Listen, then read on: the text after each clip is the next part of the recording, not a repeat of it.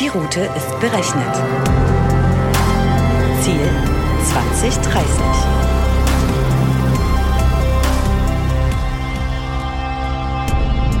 Herzlich willkommen auf der Road to 2030, dem Podcast zur Technologie und Gesellschaft von Dell Technologies.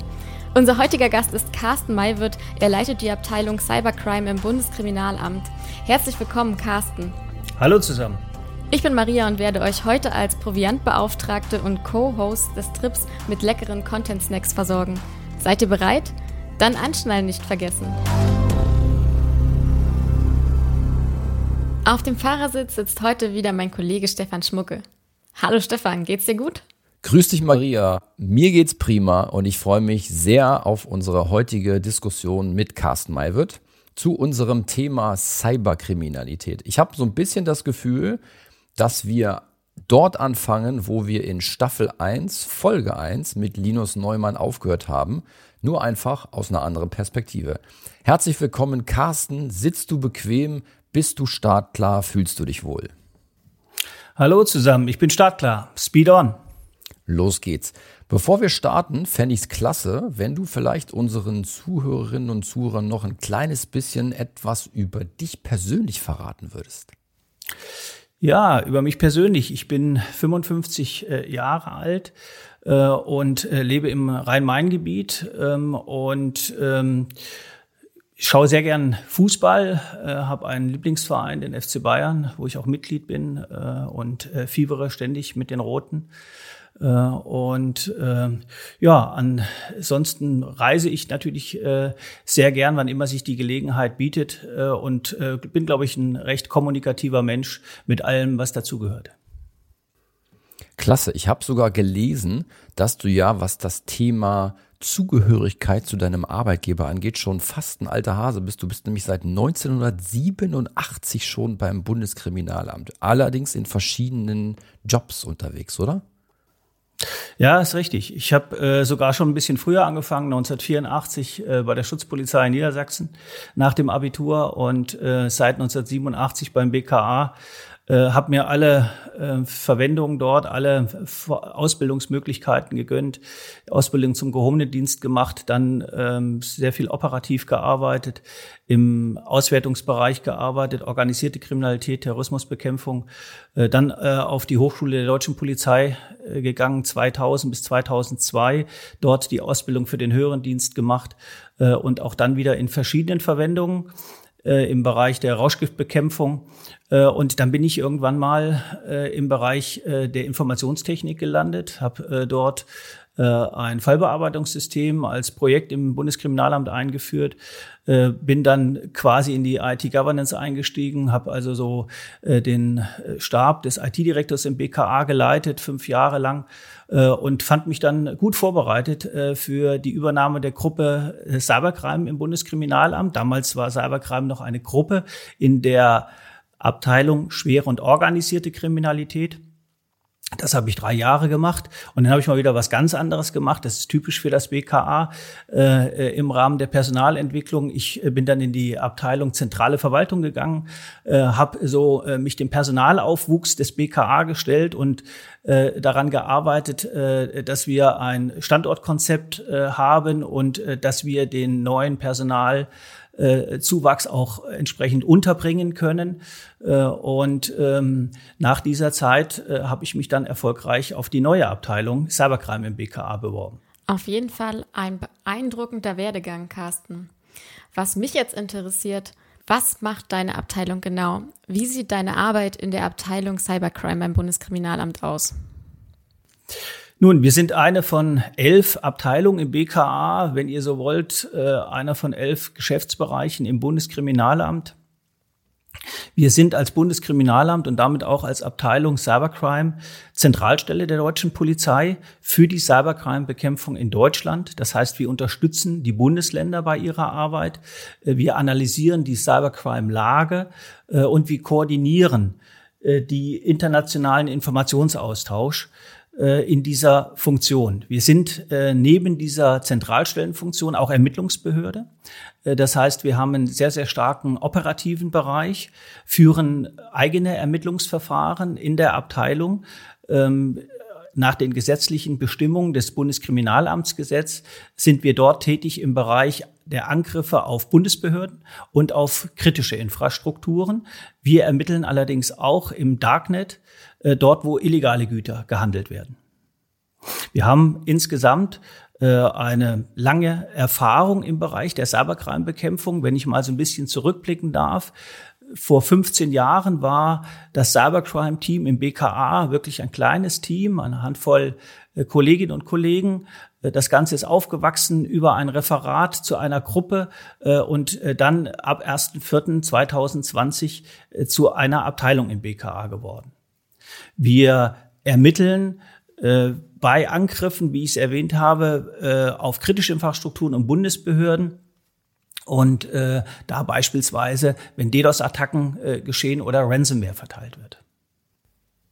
Vielleicht können wir ein kleines bisschen Begriffssortierung und Standortbestimmung machen.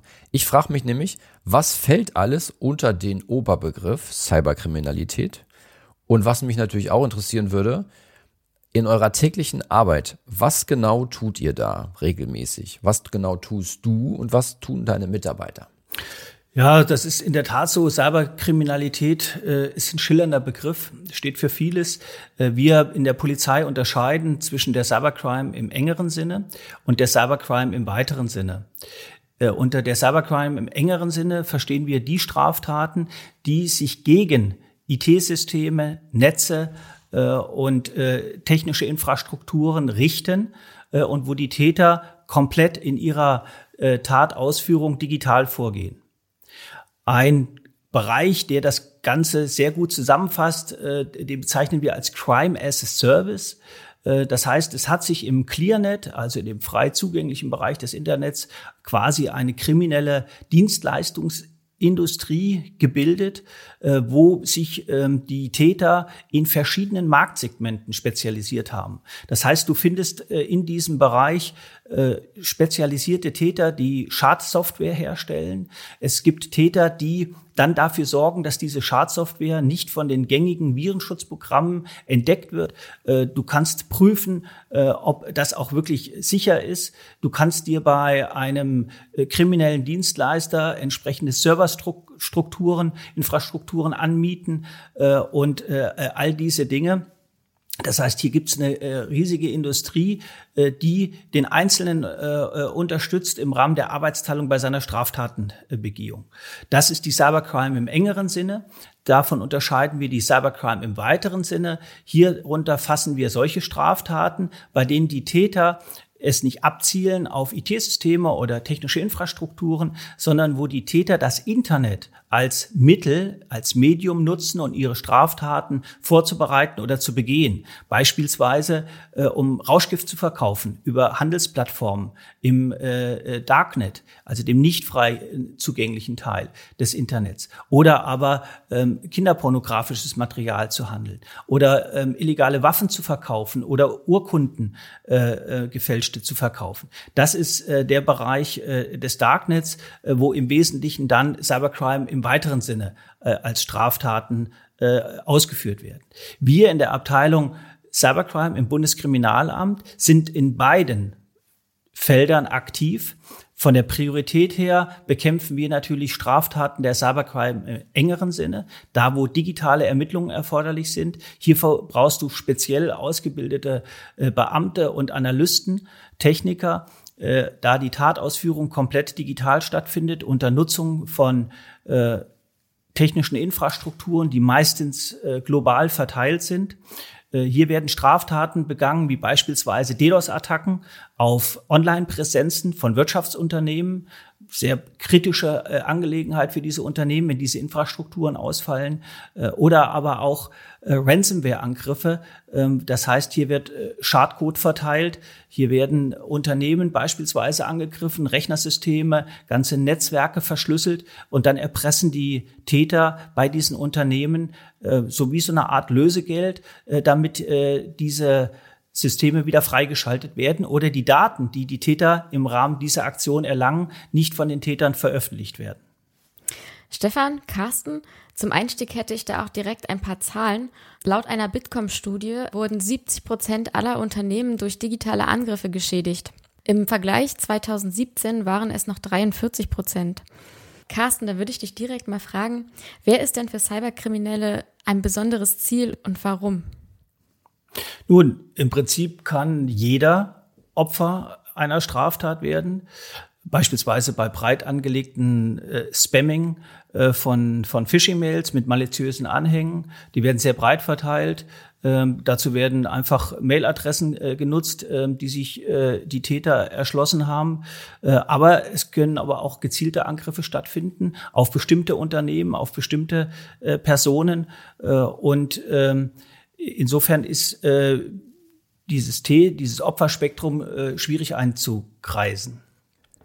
Vielleicht haben wir für unsere Zuhörerinnen und Zuhörer ein paar klassische Beispiele am Start. Carsten, was zählt denn aus deiner Sicht als größte Bedrohung aktuell für klassische Unternehmen? Nun, für ein Unternehmen, das ist ganz klar, äh, die Täter zielen ab auf Unternehmen in der deutschen Wirtschaft aufgrund ihrer Zahlungskraft. Ein Trend ist, äh, dass diese Täter äh, auf äh, höherwertige Ziele aus sind. Das heißt, da, wo sie Gewinnmaximierung erreichen, wo sie sehr viel Lösegeld erpressen können. Und da ist natürlich ganz klar im Vordergrund bei den Unternehmen, die angewiesen sind, in ihrer in ihrem Tätigwerden auf Online-Präsenzen, da sind diese Unternehmen natürlich durch DDoS-Attacken gefährdet, aber ganz allgemein natürlich auch durch Ransomware-Angriffe. Das muss man sich vorstellen. Äh, heutzutage hält ein Unternehmen alle Daten digital.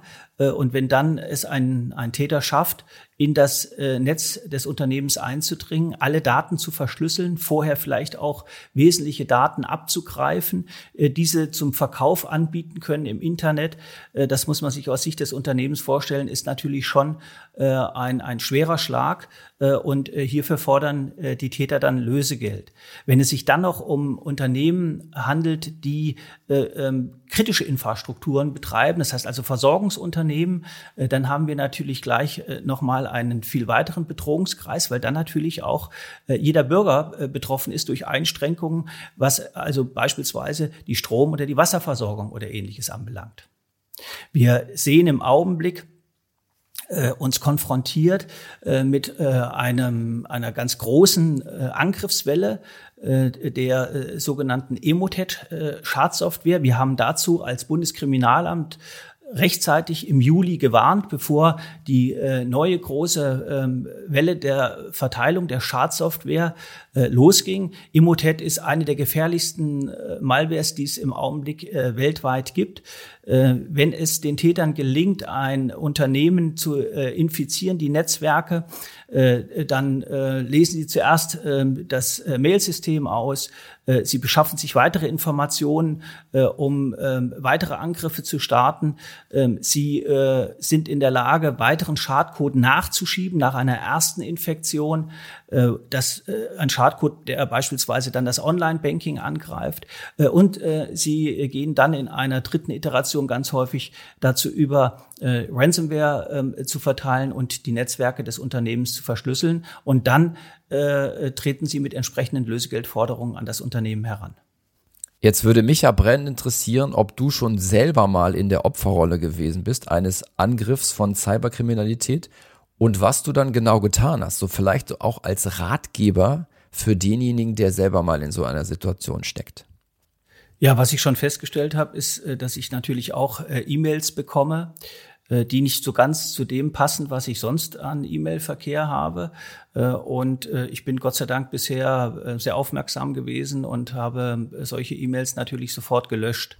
Also man bekommt beispielsweise sehr häufig E-Mails unter dem Narrativ eBay, Ihre Rechnung ähm, ist zu beanstanden und dann hängt ein, ein Dokument dran, das man natürlich auf keinen Fall öffnen darf. das heißt, man muss bei den Mails, die man bekommt, insbesondere dort, wo Anhänge dran sind, sich genau überlegen, äh, stimmt das mit dem überein, äh, was ich gerade äh, tue? Äh, passt das in den, in den Kontext? Habe ich dort äh, gerade eine Aktion laufen? Habe ich da was bestellt? Äh, und ähnliches. Das muss man abprüfen. Man muss äh, ein gewisses kritisches Bewusstsein haben, äh, wenn man in seinen Mail-Account reinguckt. Äh, und ähm, ich äh, habe die bisher immer äh, dann äh, natürlich rausgelöscht Und ähm, insofern lohnt es sich, wenn man da eine gewisse Awareness hat, einerseits wie die Täter vorgehen und äh, andererseits, was passt in die Kommunikation rein, äh, die ich äh, persönlich oder aber auch im dienstlichen äh, Mail-Account führe. Ja, das kann ich mir sehr gut vorstellen. Ich habe auch festgestellt, dass man speziell in diesem Privatanwenderbereich gar nicht so sehr auf den klassischen einsamen Wolf-Hacker bauen muss oder darf, der äh, mich dann selber verschlüsseln will oder mir irgendwelches Böses will, sondern ich habe festgestellt, dass das teilweise sogar ganze Callcenter-Batterien sind. Ich erinnere mich an einen Fall bei meiner Schwägerin, die mich anrief und sagte, Stefan, ich weiß gar nicht, was ich machen soll, du bist doch Informatiker, vielleicht kannst du mir helfen. Microsoft ruft gerade bei mir an und will meinen Virus löschen, der auf meinem bösen Rechner ist. Und dann habe ich ihr versucht zu erklären, dass sie bitte ganz schnell das Netzwerkkabel ziehen soll, denn dieses Callcenter-Ding, was da ja kursiert, das geht ja wirklich so vor, dass sie versuchen, ähm, Zugriff auf den Rechner zu bekommen, weil sie glauben, dass sie mit Microsoft und dem Namen eben einfach sehr schnell und einfach ähm, auf den, den Rechner kommen können, dann dort Schadsoftware installieren und dann eben genau diese Erpressungsversuche starten. Was kannst du dort vielleicht sogar unseren Zuhörerinnen und Zuhörern raten, in so einem Fall zu tun? Was, was genau tue ich, wenn ich nicht äh, genau weiß, an wen ich mich wenden kann? Ja, zunächst ist es mal so, dass man natürlich nicht eingeht auf das. Ähm, das ist, was du geschildert hast. Äh, dieses Beispiel ist natürlich auch ein äh, sehr beliebtes äh, Narrativ, unter dem die Täter vorgehen. Ein anderes ist beispielsweise, äh, dass äh, Banken sich melden oder dass sich Täter melden äh, vor dem Vorwand, hier ist Ihre Bank und ähm, wir müssen eine Sicherheitsüberprüfung durchführen. Bitte geben Sie uns Ihre Tarns dafür, geben Sie die ein. das sind alles Beispiele, wie die Täter vorgehen, um an Zugangsdaten von ihren Accounts zu kommen und weitere Straftaten begehen zu können. Ähm, hier darf man auf keinen Fall darauf eingehen. Man muss sich einfach äh, dieser Situation bewusst sein, dass Banken niemals äh, so auf einen zutreten werden und auch ähm, IT-Firmen wie beispielsweise Microsoft äh, niemals äh, im äh, Geschäftsleben äh, so agieren wird. Wie genau ähm, gehen wir denn jetzt mit dem Thema Bedrohung im dem Behördenumfeld um? Was genau tut ihr da, beziehungsweise wie sieht dort eure Strategie oder die Strategie der Behörden aus? Es ist zunächst mal so, äh, dass äh, für die äh, IT-Sicherheit das BSI zuständig ist, das zuständige Bundesamt im Geschäftsbereich des BMI, ähm, das hier über erhebliche Expertise verfügt. Wir sind als Bundeskriminalamt bei der Strafverfolgung zuständig, bei Angriffen auf Behörden. Das, was wir dort sehen, sind natürlich ähm, Phishing-Angriffe, die stattfinden auf ähm, E-Mail-Accounts auch von Behördenmitarbeitern oder äh, von Mitarbeitern äh, von aus Einrichtungen, äh, die in den Geschäftsbereich des äh, Bundes gehören.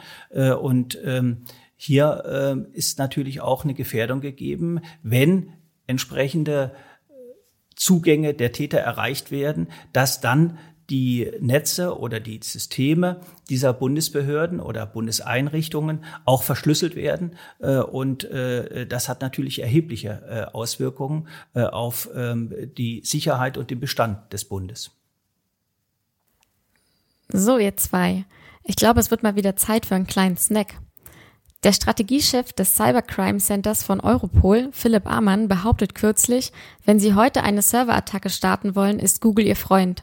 Es ist relativ einfach, die Werkzeuge zu mieten oder zu kaufen. Carsten, das deckt sich ja quasi mit dem, was du zuvor gesagt hast. Heißt das für uns, dass heute im Prinzip jeder zum Cyberangreifer werden könnte? Ja, das heißt es in der Tat. Ähm, ich hatte euch ja gerade ein bisschen was erzählt über Crime as a Service und das, was sich da im, im ClearNet abspielt, äh, diese äh, ja, neuen Geschäftsbereiche, wie wir sie äh, unterscheiden, äh, in diesem in dieser kriminellen Dienstleistungsindustrie, ähm, wo sich jeder im Prinzip äh, seinen Schadcode äh, kaufen kann, seine Dienstleistungen für DDoS-Attacken zusammen äh, kaufen kann. Äh, also äh, es ist tatsächlich so, dass jeder heute Cyberstraftaten begehen kann.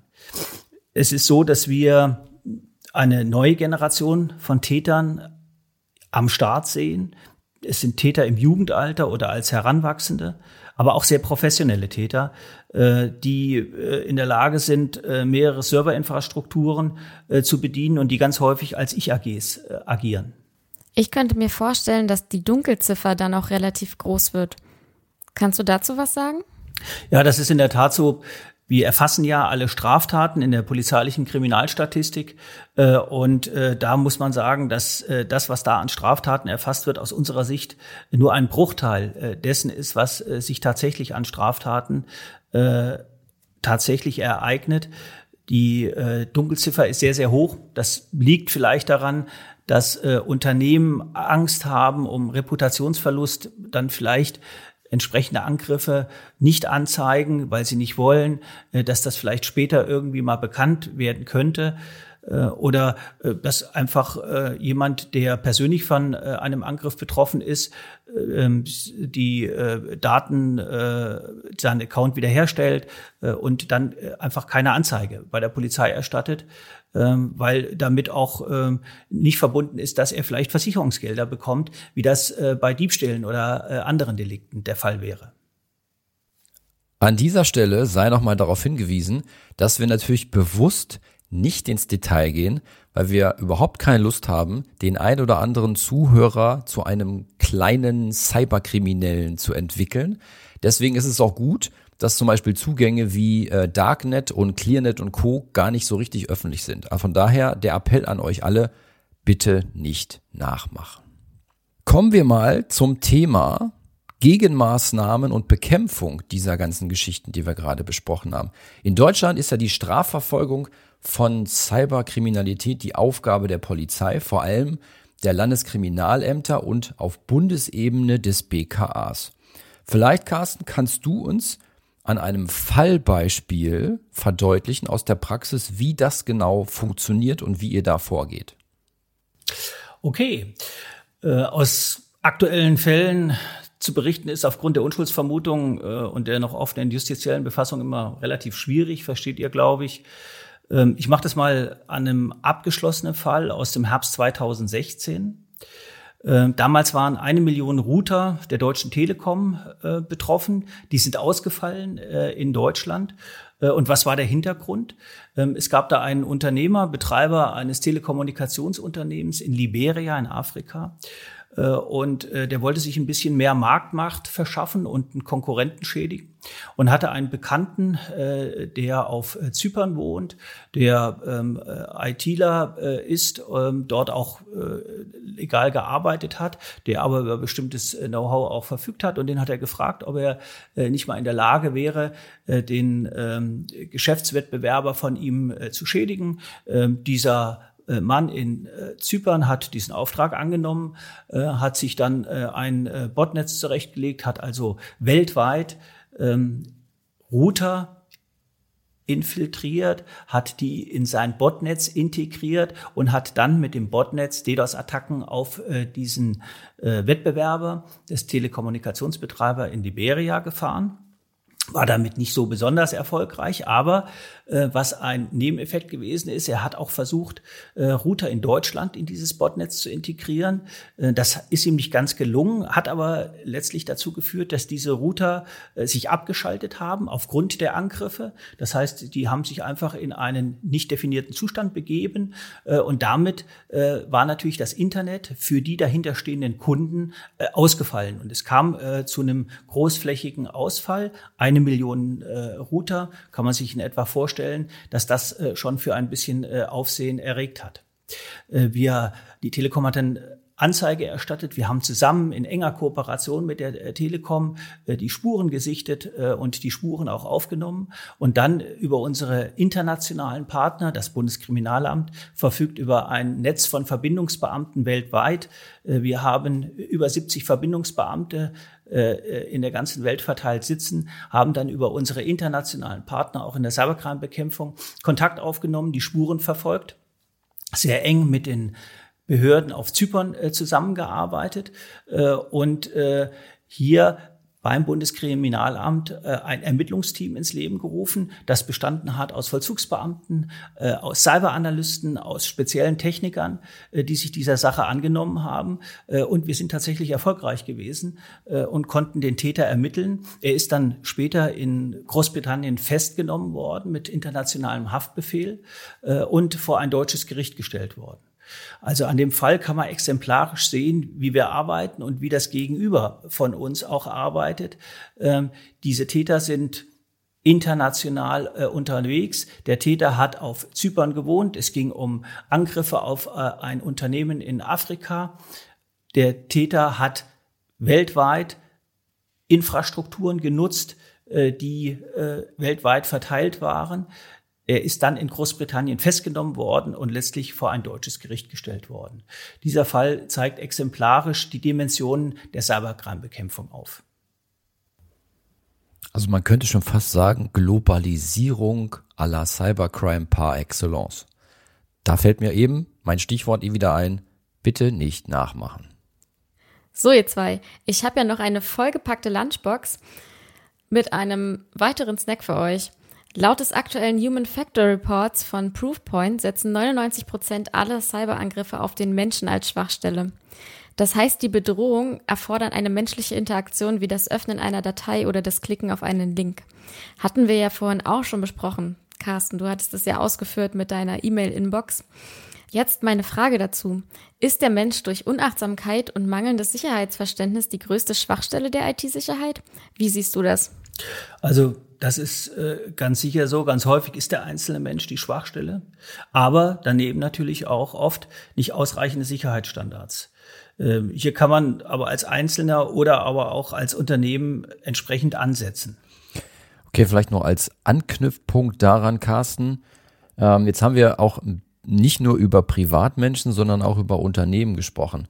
Wie gut sind deiner Meinung nach eigentlich die, die klassischen Unternehmen gegen solche Cyberangriffe geschützt oder aufgestellt? Nach unserer Erfahrung äh, sind die großen Unternehmen, stehen da sicher besser da. Die haben einfach mehr Ressourcen in äh, IT-Sicherheit zu investieren, äh, entsprechende Awareness äh, zu schaffen.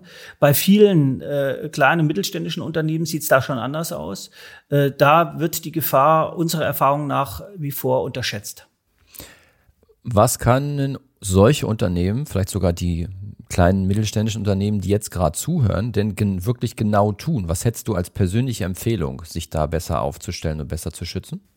Es gibt natürlich im Wesentlichen die zwei ganz großen Bereiche Technik und der Faktor Mensch. Da muss angesetzt werden. Ähm, Im Bereich der Technik vielfältige Möglichkeiten, natürlich die Updates, äh, die Systeme äh, immer auf dem neuesten Stand halten, entsprechendes ähm, Sicherheitsregime äh, auch schaffen.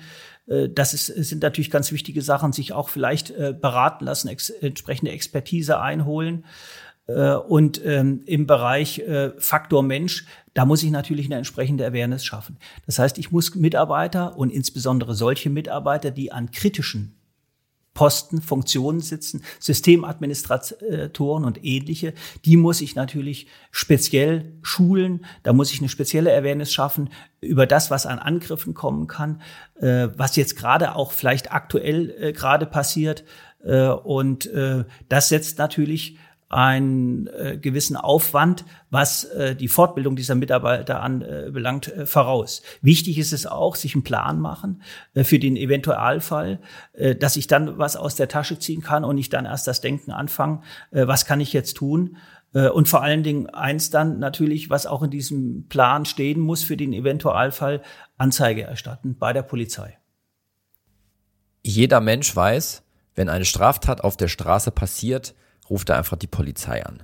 Jetzt frage ich mich, wie genau kann ich als Opfer von so einem Cybercrime-Angriff genau mit so einer Situation umgehen? An wen wende ich mich? Und was ist die beste Variante, so eine Straftat zur Anzeige zu bringen?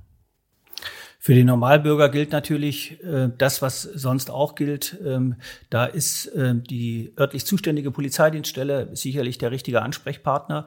Äh, wenn ich jetzt in den Bereich von Behörden oder von äh, kleinen oder auch großen Unternehmen komme, sollte ich mich natürlich schon vorher mal informiert haben. Wir haben in Deutschland ein Netz von zentralen Ansprechstellen Cybercrime.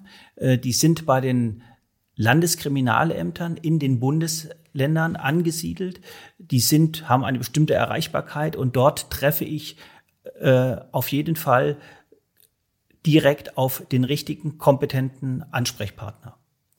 Ich will auch noch mal zwei Sätze sagen, warum das so wichtig ist, Anzeige zu erstatten und auch äh, die Polizei äh, dort zu informieren. Wenn ich Angriffen ausgesetzt bin, dann ähm, haben die Täter meistens irgendeine Schwachstelle, irgendeine Lücke genutzt, um das Unternehmen oder den persönlichen Account äh, zu infiltrieren, zu übernehmen. Diese Täter, selbst wenn ich die Sicherheit für das Unternehmen wiederhergestellt habe, die Systeme bereinigt habe, meine Arbeit wieder aufnehmen kann.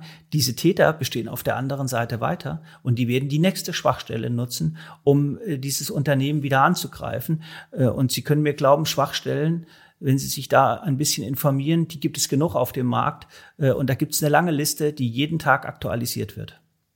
Jetzt leben wir ja aktuell so ein bisschen in einer paradoxen Welt. Auf der einen Seite möchten wir gerne die Cyberkriminalität eindämmen. Auf der anderen Seite kriegt diese Cyberkriminalität aber scheinbar durch Digitalisierung und Internet of Things immer mehr Rückenwind, weil alle Geräte miteinander vernetzt sind, immer mehr Optionen da sind, das Leben durch IT und durch Digitalisierung einfacher zu machen. Jetzt stelle ich mir wirklich so ein paar Szenarien vor, wie ähm, selbstfahrende Autos werden gehackt und ich sitze drin wir haben auch schon davon gehört, dass es schon Ransomware-Attacken über Kaffeemaschinen, die schon digital am Netz hängen, passiert sind. Carsten, wie realistisch sind solche Horrorszenarien? Und ähm, was tut ihr da in dem Bereich, um vielleicht genau das ein oder andere Beispiel zu unterbinden?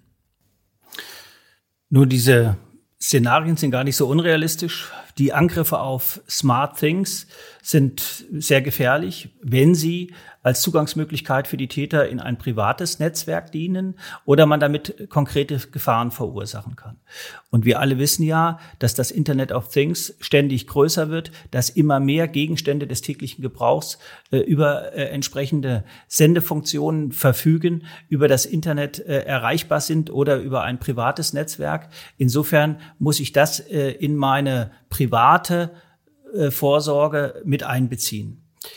Ich bin der Auffassung, dass man hier sehr stark äh, eine Awareness schaffen muss, äh, dass man äh, klar machen muss, welche Risiken äh, mit diesen Geräten verbunden sind. Und ähm, das gehört aus meiner Sicht ganz normal zu dem Betrieb von internetverbundenen Infrastrukturen dazu. Okay. Ein fast sehr schönes Schlusswort. Ich muss nämlich leider sagen, wir sind schon wieder fast am Ende unserer Fahrt angelangt und an der nächsten Ecke muss ich dich dann heimlich rausschmeißen. Ich habe aber noch eine Frage kurz vor Abschluss, eine persönliche an dich, nämlich so ein bisschen gerichtet auf das Thema Nachwuchsförderung vielleicht von euch, aber auch Karriereplanung von dem einen oder anderen Hörer. Wie wird man eigentlich genau Cyberkriminalist? Ja, da gibt's verschiedene Möglichkeiten. Man kann das natürlich so werden, wie ich das auch geworden bin. Ich bin Vollzugsbeamter und äh, habe mich diesem, diesem Thema gestellt und äh, habe äh, damit gearbeitet. Ähm, ich hatte euch ja vorhin schon erzählt, dass wir über äh, eine lange Erfahrung verfügen, äh, seit über 15 Jahren hier schon am Start sind. Und es gibt äh, einige Kollegen, die sind äh, von Anfang an, von dieser Anfangszeit an äh, dabei und natürlich äh, haben die eine entsprechende Kompetenz aufgebaut äh, und neben ihrer vollzugspolizeilichen Kompetenz äh, sich auch eine richtige Cyberkompetenz erarbeitet. Diese Vollzugsbeamten werden unterstützt durch Cyberanalysten, die IT-Fachkräfte sind, die wir extern äh, gewinnen, einstellen äh, und ähm, die wir hier speziell bei uns schulen und äh, die dann im Team sozusagen als Tandem Schreibtisch am Schreibtisch sitzen mit den Vollzugsbeamten äh, äh, in die, die Ermittlungsverfahren und die Auswerteverfahren führen. Äh, und äh, dann haben wir äh, eine dritte Kategorie, die ist relativ neu. Ähm, wir haben äh, so eine spezielle Laufbahn für Cyberkriminalisten. Das sind ähm, solche Kolleginnen und Kollegen, die ein ähm, IT Studium äh, bereits gemacht haben, die dann zu uns kommen und in einer verkürzten Ausbildung zu Vollzugsbeamten werden. Das heißt, die vereinen dann sowohl die technische Kompetenz als auch äh, das äh, polizeiliche Spezialwissen. Und Carsten, wenn ich jetzt an das Jahr 2030 denke, wo wird die Reise für dich selbst hingehen und wie wird deine Abteilung bis dahin arbeiten? Wir sind ja nun ähm, von Dell Technologies auch ein Technologieunternehmen und mich würde speziell interessieren, ob ihr schon über neue Technologien zur Bekämpfung von Cyberkriminalität nachgedacht habt. Ja, na klar. Auch wir müssen als Polizei neue Wege gehen in der Personalrekrutierung, um Spezialisten zu gewinnen und äh, ja, neue Technologien schnell und unbürokratisch einsetzen zu können. Ähm, das äh, Potenzial von neuer Technologie, auch künstliche Intelligenz, muss auch von uns genutzt werden. Für uns sind die Themen Kryptierung, Anonymisierung und Massendaten. Das sind natürlich die Herausforderungen im Augenblick, äh, die es gilt äh, zu tackeln und äh, wo wir äh, selber weiter an äh, Kompetenz gewinnen müssen. Mir ist allerdings auch nochmal wichtig zu sagen, äh, wir verfügen hier im, im Bundeskriminalamt oder im behördlichen Bereich nicht über irgendeine Supertechnik, die wir einsetzen, äh, um Cyber Kriminelle äh, äh, zu fangen und äh, denen die Straftaten nachzuweisen, sondern wir äh, setzen hier die Technik ein, die auch alle anderen einsetzen. Äh, und ähm, hier äh, besteht äh, weiterhin enormer äh, Bedarf, äh, mithalten zu können äh, als äh, Polizei mit der Gegenseite der Cyberkriminellen. Sie haben Ihr Ziel erreicht.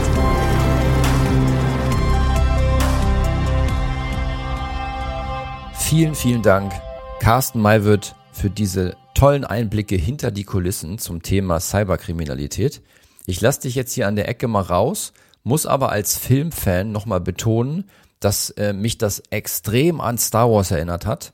Äh, ich ich komme nochmal zurück auf die Folge 1, Staffel 1, Linus Neumann. Wenn das das Gespräch über die dunkle Seite der Macht war, dann war das hier heute ein Gespräch nicht nur mit den Jedis, sondern sogar mit dem Leiter der Jedis, also quasi mit Yoda. Hat mir viel, viel Spaß gemacht. Ich sage nochmal vielen Dank und freue mich auf das nächste Gespräch. Sehr gerne und ich wünsche euch viel Erfolg bei eurer Reise in die Zukunft. Dankeschön. Cyberkriminalität ist und bleibt eine der großen Herausforderungen unserer aktuellen Zeit, aber auch den kommenden Jahren. Ein toller Podcast mit Carsten Maywirt aus dem BKA, Abteilung Cybercrime. Ich habe eine Menge gelernt, nämlich wer von den Zuhörerinnen und Zuhörern aktuell ein IT-Hochschulstudium absolviert und danach nicht genau weiß, wo er hin soll. Ich glaube, diese Abteilung ist eine tolle Möglichkeit, um ähm, das gelernte Wissen in der Praxis anzuwenden. Das habe ich gelernt. Dann habe ich auch noch gelernt, dass es leider immer noch ein Kopf-an-Kopf-Rennen gibt zwischen den Möglichkeiten, die ein Hacker ähm, auf die Straße bringt und den Optionen, die wir selber anbieten durch die Digitalisierung, indem wir unterschiedlichste Devices miteinander vernetzen und unseren Alltag einfacher machen, öffnen wir natürlich immer wieder das eine oder andere Schlupfloch für solche Angriffe.